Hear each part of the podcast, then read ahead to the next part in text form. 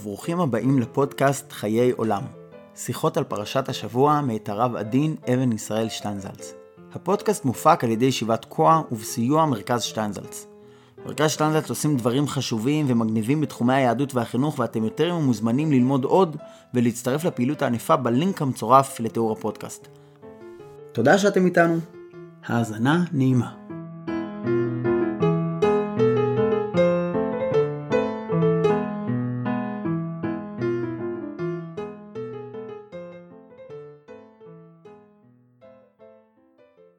פרשת תזריע כמו שקורה לפעמים, פרשה זו נקראת פרשת תזריע, למרות שלאמיתו של דבר, רובה ככולה עוסקת בענייני מצורע, בזמן שפרשת מצורע עצמה עוסקת בכך הרבה פחות. כבר כתב הרמב"ם שאנחנו בעצם לא יודעים מהי הצרעת שבתורה. ייתכן שמה שאנחנו מכנים היום צרעת, הוא מה שמוזכר בגמרא בשם בעלי רעתן. בפירוש המשניות אומר הרמב"ם, שלפי הבנתו הרפואית, אין לצרעת שום סימנים של מחלה. כיוון שזה לא עניין של רפואה, ניתן להבין גם דבר שנראה משונה שבמשונה. צרת הבית וצרת הבגד. מילא אצל בן אדם, אפשר לחשוב על צרת כעל מחלה, אבל מה יש לבגד? מה יש לבית? בבית ובבגד נוהגים גם בכל חומר הדין, ושלא כמו את האנשים, אותם שורפים באש. דבר תמוה נוסף בצרת הוא הגדרת הטומאה שלה, בעיקר בהשוואה לטומאות אחרות. יוצרי הטומאה כולם הם דברים חיים שהפסיקו לחיות בשלמות ובמקצת. ואכן בעולם הצומח או הדומם אין אף דבר שנעשה טמא מגופו. בגד או חפץ אחר הם בדרך כלל רק בגדר של מקבלי טומאה, בצורה פסיבית. אבל בדיני צרעת ישנו דבר חריג, והוא שהבגד או הבית נעשים בעצמם אב הטומאה. הם יוצרים את הטומאה. ובאמת, חוץ מאשר בצרעת, אין לנו עוד דבר כזה. מסקנתו של הרמב"ם היא שהצרעת באמת איננה מחלה. הוא אומר שצריכים תמיד לראות את הצרעת לא כחולי, המוגדר כטמא, אלא כתו, כסימן, ובלשונו אות ופלא, שבאמצעותו הקדוש ברוך הוא מסמן משהו. נראה שהצרעת היא מחלה שבאה לאנשים גדולים. בספר ליקוטי תורה יש מאמר קטן, פשוט וחלק, על הפסוק הראשון בענייני הצרעת. אדם כי יהיה ועור בשרו, נגע צרעת. והוא מביא שם את הזוהר בו נאמר שיש ארבע לשונות ובעצם ארבע מדרגות של בני אדם, שהולכות מלמטה למעלה. אנוש, גבר, איש, ולמעלה מכולם, אדם. גם מה שכתוב בגמרא, שאתם קוראים אדם, בנוי על כך שאדם הוא השם החשוב ביותר שיש למהות האנושית. משום כך יש לשאול מדוע גם בנגע הצרעת השימוש הוא בלשון אדם. אדם כי יהיה באור בשרו. נגע צרעת כי תהיה באדם. הוא משיב שהיא הנותנת. סתם מישהו פשוט לא ראוי לקבל צרת. הקדוש ברוך הוא לא טורח לשים סימן מיוחד על סתם בריאה של מה בכך בשביל להגיד שהוא לא בסדר. אפשר לראות את זה עליו גם בלעדיה. כשמישהו הולך ברחוב ויש לו קופה של שרצים מלפניו ומאחוריו, הקדוש ברוך הוא לא עושה אות ופלא כדי שידעו שהוא חטא, והוא לא צריך אזהרה של מעלה, הוא יודע בעצמו. רק מי שנמצא במעלה גבוהה, שייך וצריך שיהיה עליו כזה אות ופלא. הגמרא אומרת שהנגעים הם מזבח כפרה, ומשום כך לקבל נגע זו באמת מדרגה גבוהה, והמקבל צריך להיות שייך לכך. בעניין זה חז"ל מעירים שלגופא דמילתא, לגופו של עניין, לא היו צריכים להיות מוכי שכין בין הגויים, וכל העניין הנגעים לא שייך אצלם, אלא שגם הם מקבלים כדי שלא יאמרו ליהודים אתם אומה של מוכי שכין. ברור שלא כל מי שמדבר לשון הרע מקבל צרעת, מפני שאילו היה כן, היו צריכים לחפש אחרי אנשים טהורים. רשימת האנשים שעליהם מסופר בתנ"ך שהייתה להם צרעת, היא רשימה של אנשים גדולים, ממשה ומרים עד לנעמן, גחזי ועוזיהו. כשמרים הנביאה אומרת לשון הרע, היא מקבלת צרת. וכשמשה רבנו אומר לשון הרע על ישראל, אולי גם לא מגיע צרת. נעמן, כמו שמעיד עליו הכתוב, היה איש גדול לפני אדוניו, ונשוא פנים, כי בו נתן השם תשועה לארם, והאיש היה גיבור חיל, מצורע. ועוזיהו, היה מלך גדול שעשה ישר בעיני השם, והצליחו האלוהים. גם גחזי לא רק ששימש את אלישע, אלא היה אדם גדול כשלעצמו.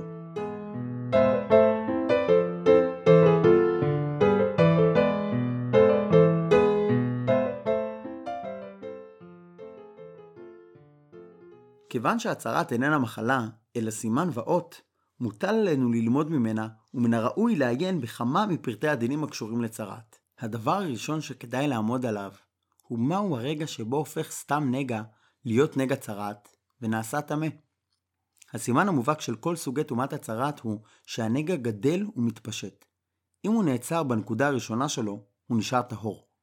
דבר זה נכון לגבי כל סוגי הצרעת שכתובים בתורה. כשיש סימן של נגע, זה אומר שאולי יש משהו שלא הגיע לתיקון. אבל הדבר נעשה צרעת, ספחת ומספחת רק כשהוא מתחיל לגדול.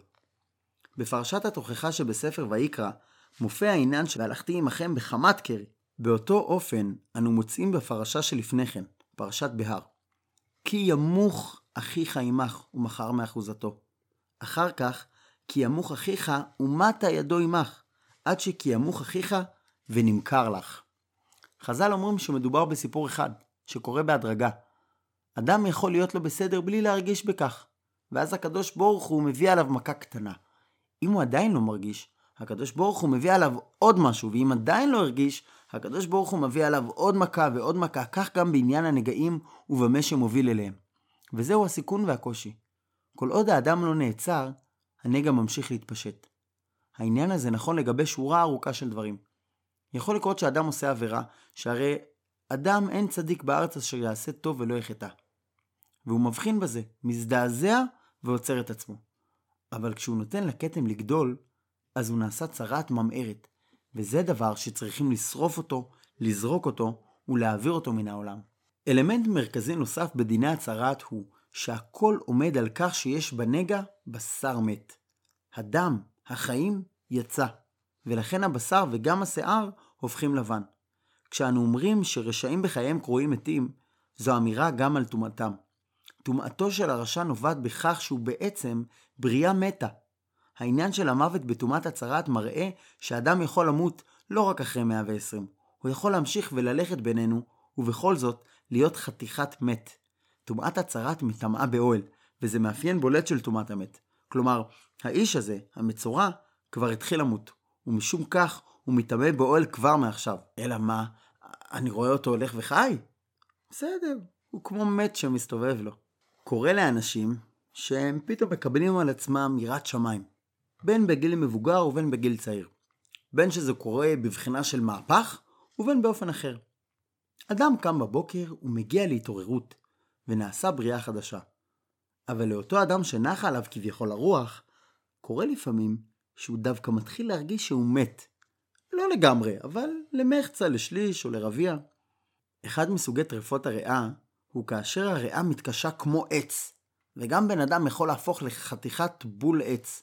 אדם שהיה מחייך, מפסיק לחייך. אדם שהיו לו כל מיני רגישויות, מפסיק להיות רגיש. מאיפה זה בא? הרי תמיד אפשר למצוא לכך צידוקים.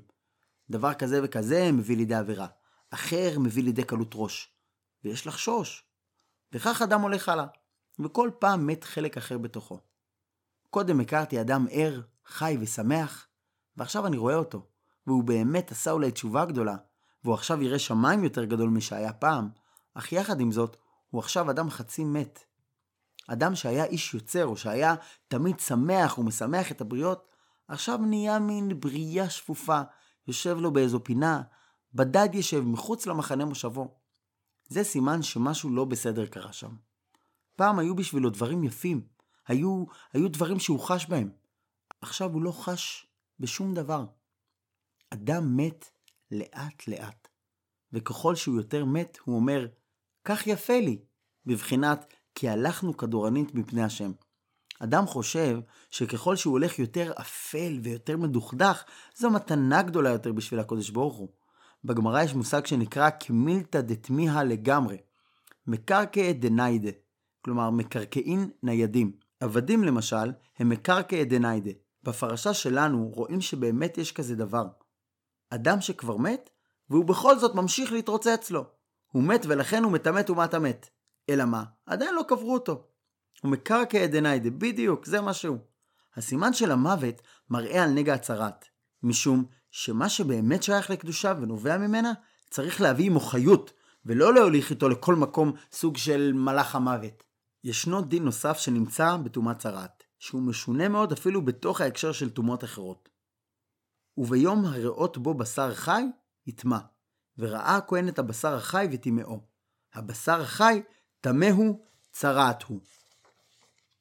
והוא הדין בכל שאר סוגי הצרעת. כאן אני עומד לכאורה בתמיהה. יש לבן אדם צרעת, אז הוא טמא, וזה דבר פשוט. אלא שעכשיו נראה בו בשר חי. לכאורה בשר חי זה סימן להחלמה, אבל התורה אומרת, טמא הוא, ושולחים אותו בחזרה מחוץ למחנה. בפשטות, מה שהדין הזה אומר, זה שאם מתחילה להיווצר חיות מתוך הנגע, שהחיים שהאדם מקבל באים מתוך הנגע, זה גם כן סימן של טומאה. קודם היה לו לאדם רק נגע, עכשיו הוא גם מתחיה מתוכו. יכול להיות אדם שבתחילה פשוט לא סובל את הבריות. זה לא מדקדק בנטילת ידיים, וזה לא מדקדק בנטילת ציפורניים, והוא לא רוצה להיות בסביבתם, והוא יוצא מחוץ לבריות. אבל לאחר זמן, הנגע נעשה עבורו למקור של חיות והנאה. קודם היה אדם שדיבר לשון הרע, מפני שהייתה בו גסות הרוח, ואילו כעת כל החיות שלו נובעת מתוך זה. כאשר הנגע הופך להיות לנס ודגל, דבר זה הרבה יותר חמור מאשר סתם נגע. לא זו בלבד שיש לך נגע, אלא שיש לך חיוס מתוכו. והוא אומר, לא מספיק, עכשיו אני עושה נגע ביתר שאת, בלב, הנפש ובהתלהבות. אם קודם הייתי בעל גאווה, עכשיו אני בעל גאווה עם הכשר. אם קודם הייתי סתם מוציא שם רע, אז עכשיו זה כל החיים שלי. מה שקודם היה אצלי חיסרון, עכשיו הופך להיות התענוג שלי. הבשר החי טמא הוא. כאשר לבן אדם מתחיל לצמוח בשר חי בתוך הנגע, כשהוא בעצמו מתחיל להיות החיים שלו, זו לא חיות של הבראה, זו חיות שבה הנגע הופך להיות רפואה. המוות נהיה חיים. זה כאילו המת יוצא מקברו, הוא מתחיל להסתובב.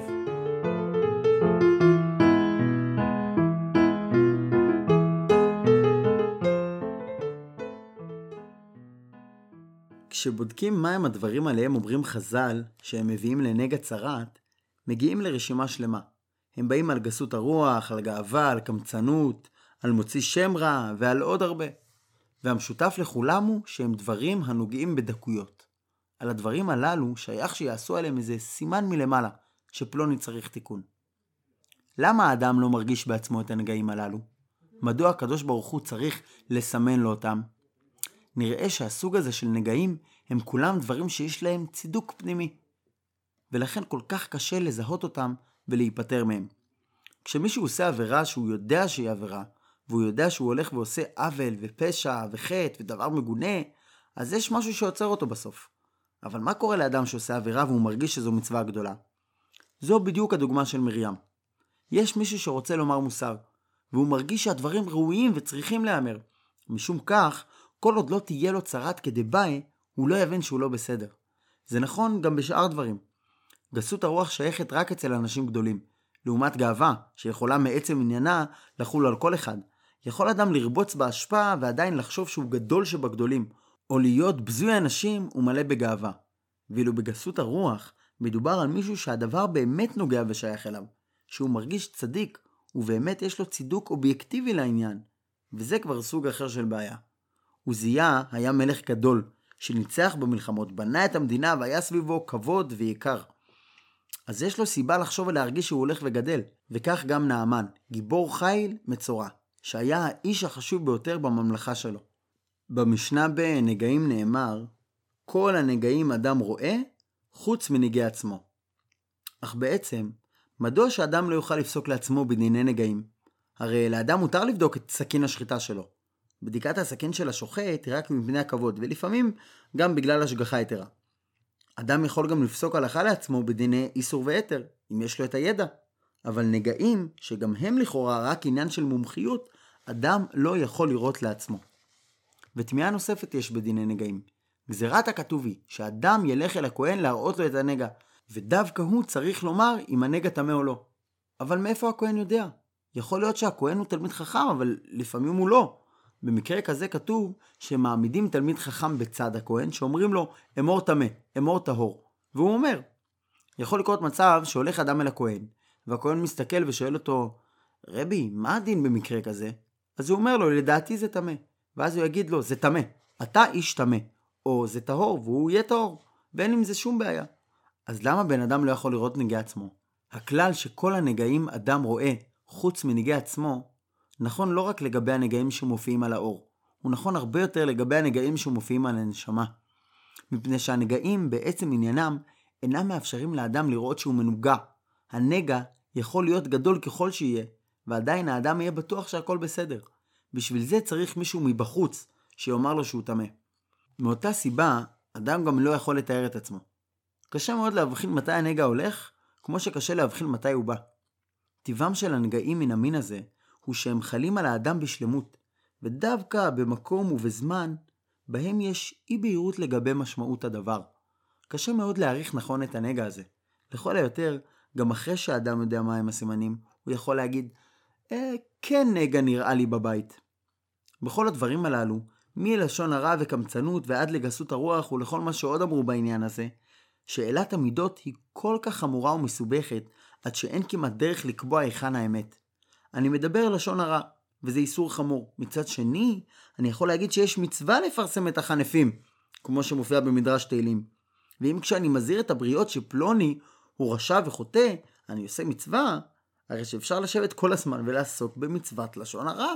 נוצרת מעין תבנית מעגלית. האדם הזה הוא רשע, ואפשר לדבר עליו לשון הרע. וככל שמדברים עליו יותר לשון הרע, הפלא ופלא, כך הוא נעשה גם יותר רשע, ואפשר לדבר עליו יותר. אפילו בתוך ספר שמירת הלשון של החפץ חיים, יש כמה סעיפים קטנים שאפשר להשחיל דרכם כמה עיתונים.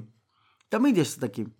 איש פשוט אולי לא מגיע לדברים האלה, אבל דווקא גברא רבא לפעמים כן. גם גסות הרוח היא דבר גדול, ויש בה עניין גבוה. הרי כתוב שלתלמיד חכם צריך להיות שמינית שבשמינית של גסות הרוח, ועל המלך יהושפט כתוב, ויגבה ליבו בדרכי השם. אז יש אנשים בעלי שיעור קטן של שמינית שבשמינית, ואחרים שיש להם שיעור קצת יותר גדול. התקנה לעניין הצהרת היא שאדם יוציא את עצמו מתוך ההגדרות. ובאמת, זה חלק גדול ממה שקורה בפרשת המצורע. המצורע לא הולך לרופא כדי להתרפא. תיקונו בא מזה שזורקים אותו מחוץ למחנה, מחוץ לסביבת בני האדם, מקסימום עם עוד מצורע אחד. וכל זה כדי שישב לגמרי לבד ויתהה על עצמו. חלק מההגדרות שאנשים מגדירים את עצמם, בטעות, מבוססות על מבנים חברתיים. אם אני כל הזמן מעמיד את עצמי מול אחרים, אני תמיד אמצא, אם אחפש, מישהו שהוא יותר קטן ויותר בזוי ממני, מישהו שראוי להשמיץ אותו ולדבר עליו, ויש מצווה גדולה לשבור את שיניו ולהציק לו בגופו, בממונו ובכל אשר לו. כשמושיבים אותי לבדי עם הצרעת שלי, אז אני נשאר לבדי, וזה אופן שבו אדם יכול לתהות על נגיע עצמו. רק אחרי שאומרים לאדם שהוא מנוגע, ומושיבים אותו לבד יחד עם הנגעים שלו, הוא יכול להתחיל להתחבט איתם עד שהם נעלמים. אם אדם יושב כך הרבה שנים, הרי שזה מפני שהוא לא התחבט מספיק. המלך עוזיה למשל, שישב כך עד יום מותו, זה היה מפני שהוא המשיך להרגיש שהוא בסדר גמור. מצד שני, כשבן אדם יושב לבד הוא עלול לאבד פרופורציות, ולכן כתוב בגמרא שאדם לא ילמד לבדו, מפני שהלומד לבדו יכול לטעות, ולחזור ולטעות במשך הרבה זמן. ואולם הנגעים הם כאמור עניינים הנוגעים לדקויות הנפש. דברים כאלה לא תמיד אפשר למדוד מול מישהו אחר, וגם עצות של מישהו אחר טובות רק עד גבול מסוים, ולא מגיעות לשורש הדברים. מספרים שפעם באו מספר חסידים אל המגיד ממזריץ', ואמרו לו שהם גרים רחוק והם צריכים מישהו שיהיה מדריכם ומורם. הם הציעו את רב מנדלה מויטפסק, שאכן היה מעין ממלא מקומו של המגיד לאחר מותו, ושאלו איך יוכלו לדעת אם הוא האיש הנכון. מה קנה המידה למדוד אם הוא באמת גברא רבא? אז המגיד אמר להם, תשאלו אותו איזה עצה יש נגד גאווה. אם הוא ייתן לכם עצה, תדעו שאין בו ממש. וכך הם עשו. הם באו לרב מנדלה מויטבסק ושאלו אותו ביחס לגאווה, והוא השיב, מה אוכל לומר לכם? אדם יכול ללכת בלבוש שק, בבגדים צועים, וליבו יהיה מלא גאווה, ואחר ילך ברחוב זקוף ומהודר, וליבו יהיה שבור בקרבו. אין לכך שום עצה. יש אפוא דברים שאפשר לקבל בהם תיקון וריפוי ממישהו אחר, ויש דברים שאי אפשר. מי שנטמע בטומאת מת, בא אל הכהן כדי שיתאר אותו, ומי שיש לו בעיה אחרת, בא אל הזקנים והחכמים כדי שיפתרו לו אותה. אבל לגבי צרעת, כשמישהו הוא כבר מספיק גדול כדי לקבל נגע כזה, לא מועיל לו סוג כזה של ריפוי. ובאמת, הוא לא בא אל הכהן שירפא אותו, הוא בא אל הכהן רק אחרי שהוא נרפא, כדי שיסתכל על הנגע ויפסוק. ובכל שלבי התהליך שקודמים לכך, הכהן לא יכול לעזור לו בשום דבר. מה כן אפשר לעשות? ישב עם עצמו, וישב וישב וישב ויראה מה לא בסדר, עד שיגיע לכלל תיקון. אומרים למצורע, אנחנו שולחים אותך שתשב, שיהיה לך זמן לחשוב. אתה עכשיו כבר לא עוסק בעסקים, כבר לא דורש דרשות ברבים. אז נראה אותך. אם הוא לא יגיע לכלל תיקון, הוא יישאר מצורע. ואם הנגע רק מתחזק אצלו, אז הצרה תגדל. להישאר לבד במשך שבוע או שבועיים, זו באמת אחת הדרכים להגיע בהן לידי תיקון הנפש. אדם מתחיל לתהות יותר ויותר על עצמו ועל דרכו, כל מיני קליפות נושרות ממנו, ולפעמים גם כל מיני דברים שמוסתרים מאחוריהם, מתגלים. במהלך ההיסטוריה היהודית, בעיקר בימי בית ראשון, היו הרבה נביאים שכולם היו אנשים גדולים, שעשו מופתים בשמיים ובארץ, ובכל זאת דבר לא הועיל. אנשים ישבו ושמעו את הנביאים, וכמו שאומר הנביא יחזקאל, הם אמרו, הייתה דרשה הפלא ופלא, איזו שפה, איזו עברית, תענוג לשמוע. ואחר כך הלכו לישון. רק במעבר בין תקופת בית ראשון לתקופת בית שני, אפשר לראות שינוי ביחס של ישראל לדברי הנביאים. אחרי הכל, ימי בית שני, בהיקף הגדול, הם ימים של יהדות שעוסקת גם בעניינים אחרים, יותר טובים, ויש שינוי מהותי. למה? כנראה שתקופת החורבן והגלות, התקופה של איכה ישבה בדד, עשתה שיעור יותר טוב במוסר מאשר כל הנביאים גם יחד. הבדד הזה הוא מאוד מאוד מועיל. כל זמן שאני יושב במקומי עם דיפלומטיה ועם צבא ואני עושה חשבונות, אני מסדר את זה ומסדר את זה, מסדר את האמריקאים ואת הרוסים, את האשורים ואת המצרים, ואני עושה פוליטיקה, ודרך אגב אני עושה כמובן הרבה מאוד כסף, ובונה ארמון פה ובונה ארמון שם, הכל כמנהג המדינה. ובא הנביא וזועק חמאס, בסדר, אז שיצעק לו. אבל 70 שנה שלך ישבה בדד, עשו מה שכל הנביאים כולם לא הצליחו לעשות. פרשת תזריע לא מסתיימת בתיקונו הגמור של המצורע. רק בפרשה הבאה נגיע לשלב הטהרה הגמורה שלו. בפרשה זו אנחנו עדיין עוסקים בעיקר במצורע מוסגר, מצורע שנותנים לו אזהרה. בפרשה הבאה מראים לנו איך אדם שעבר את כל התקופה, שקיבל כל מה שצריך היה לקבל, איך הוא צריך לעשות תיקון. שנזכה, שבת שלום, צ'אבס, צ'אבס.